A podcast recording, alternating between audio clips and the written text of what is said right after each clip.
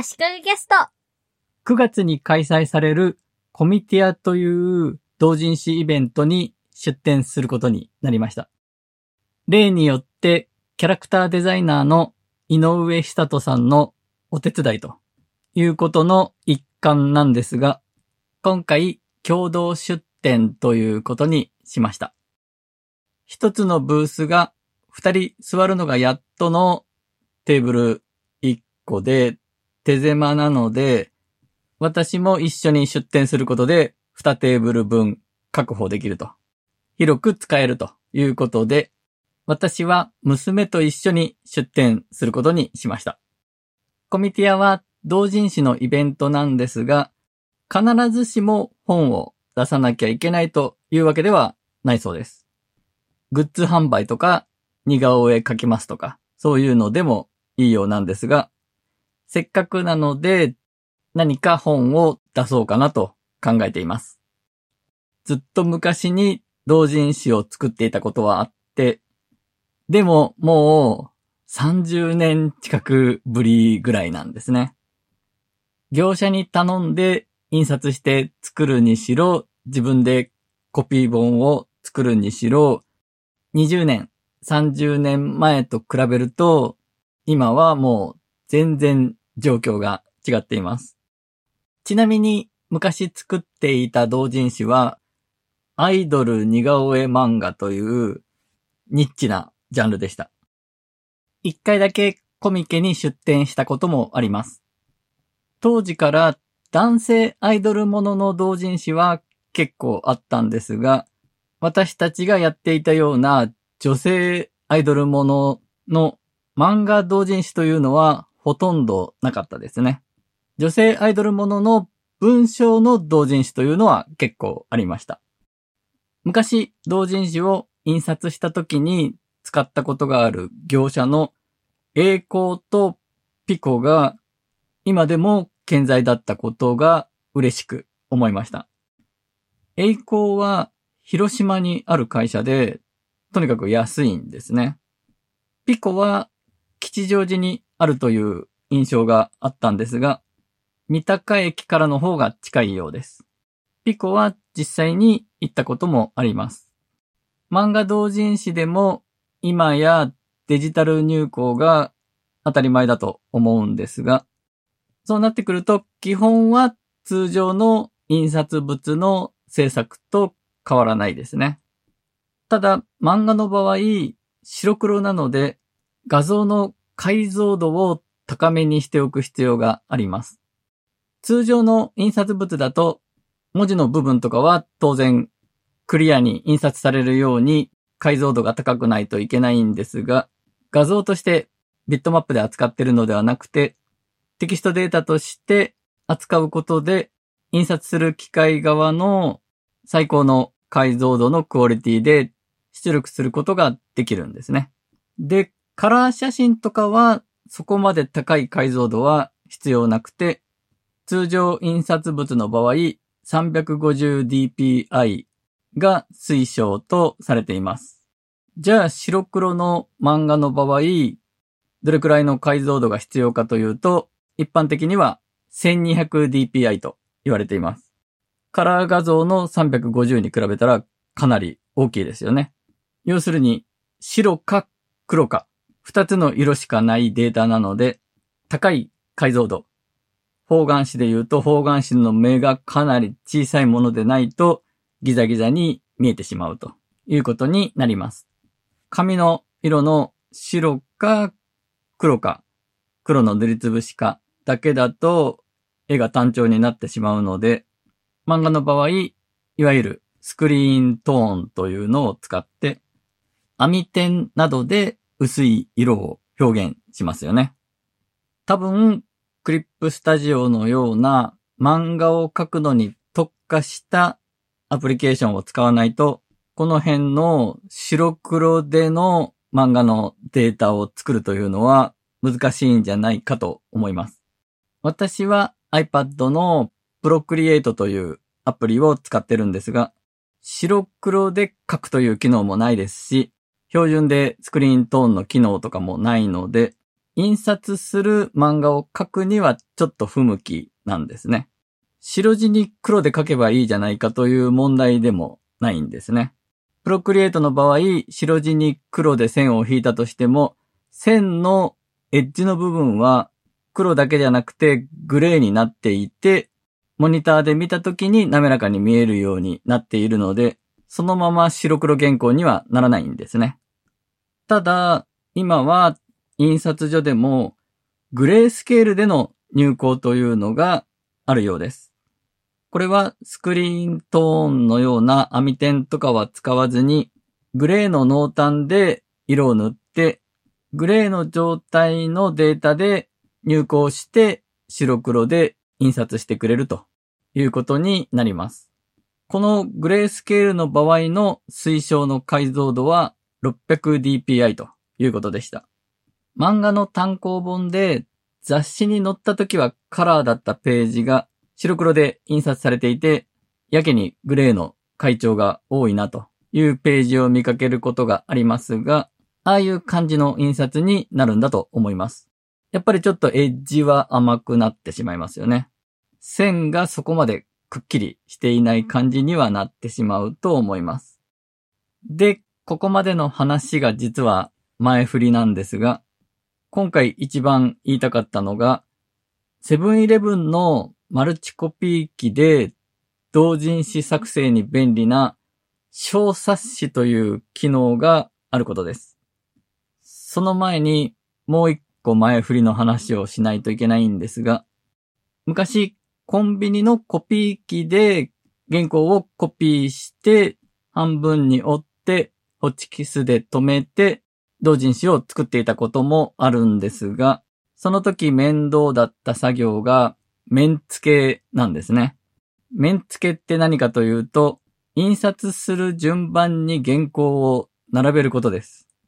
1ページ目から順に並べればいいんじゃないかというと、そうではなくて、表面と裏面に2ページずつ両面コピーした紙を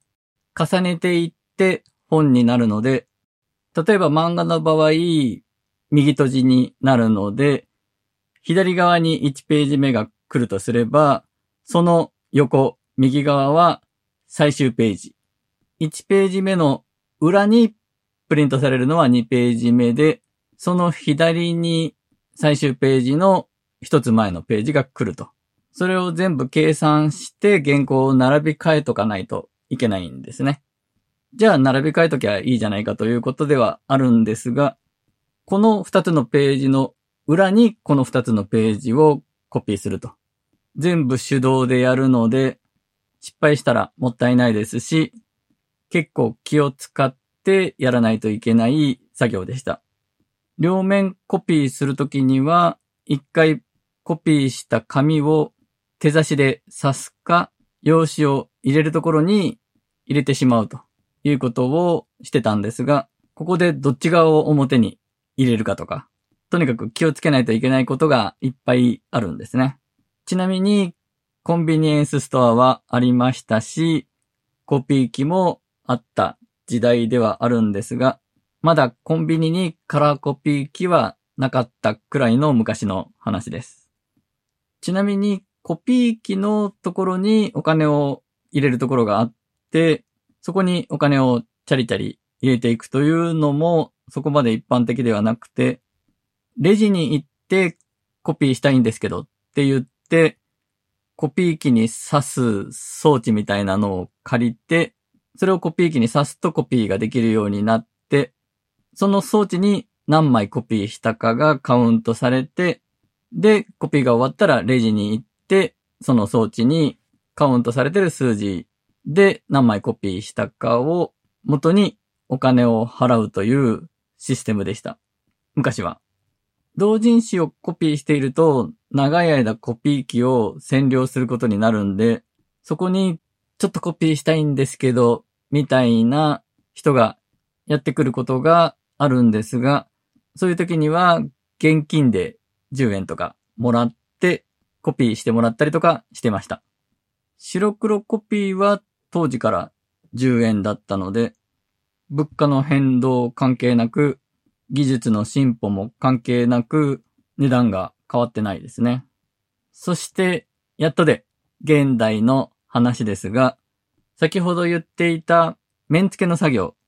コピー本を作るときにどのページの順番で表裏にコピーしたらいいかをセブンイレブンのマルチコピー機は自動でやってくれるということで、これは便利だなと思いました。まだ試したことはありません。画像をページ順で選ぶのか、ページ順に並んでいる PDF ファイルになっていれば、プリントするときに小冊子というのを選んで、あとは自動で1枚の紙に左右2ページ、その裏面にも2ページと、プリントアウトして2つ折りにして、同人誌、小冊子が簡単に作れる機能があるということを知って、この機能で今回コピー本を作ろうかなと、コミティアに向けて考えています。また、先ほど話していた白黒かグレースケールかみたいな話ですが、セブンイレブンのマルチコピー機でも、現行はグレースケールで 600dpi で白黒として結構綺麗にプリントできるそうです。その辺も昔とは違う技術の進歩ですね。なお、気をつける点というか、制限として、コピー機なので端っこギリギリいっぱいまでプリントはできないんですね。プリンターでいうところの縁なし印刷的なことはできません。必ず5ミリほど余白が必要ということです。漫画の場合、基本的には余白を持って内側に書いていきますが、演出上を上とか右とか下とか左とかにわざとギリギリまでコマを伸ばしたりすることもありますが、紙の端っこギリギリまではプリントできませんよという制限がコピー本の場合はどうしても出てしまいます。見開きいっぱいで端までギリギリ書かれているような、私の世代だと車田正美のリングにかけろやセイントセイヤみたいな、見開きでギャラクティカマグナムみたいなという絵を描いてもちょっと5ミリぐらいの余白ができちゃうということです。あとファイル容量的にも制限があって 10MB までですね。あと細かい話なんですが、小冊子プリントにすると、プリント時のちょっと小さめという機能が必ずオンにするに固定されてしまうらしく、実際に作った原稿の原寸よりもちょっと小さく、先ほど言った余白の分だけ縮めた形でプリントされるらしいです。それを見越してちょっと小さめにデータを作っておくというそのためのテンプレートを配布している人がいました。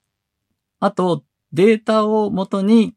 セブンイレブンでプリントするときにデータをあらかじめサーバーに登録しておいて、番号とか QR コードでプリントアウトするネットプリントを使うのが便利なんですが、ネットプリントではなく SD カードとか USB メモリーでデータを持ち込んでプリントした方が値段が安いです。これ実は最近気がついて軽くショックを受けました。ネットプリントとして不特定多数の人にプリントしてもらうと。番号を公表してプリントしてもらうと。そういう取り組みもやっているんですが、そうではなくて自分たちが必要なものを自宅のプリンターもそんな綺麗に出ないし、コンビニで出力しようという時にもネットプリントを使っていたんですね。でも実はメディアを持ち込んでプリントした方が10円くらい安いよということが分かりました。カラーコピーの場合、B5、A4、B4 の場合、ネットプリントの場合、1枚60円で、メディア持ち込みの場合、50円です。A3 の場合、ネットプリントが100円で、メディアで持ち込んだ時には80円。20円違います。でも10円、20円でも枚数何枚もやっていくと、それなりな金額にはなりますよね。で、白黒コピーの場合なんですが、サイズ関係なく、ネットプリントだと20円。データをメディアで持ち込めば10円。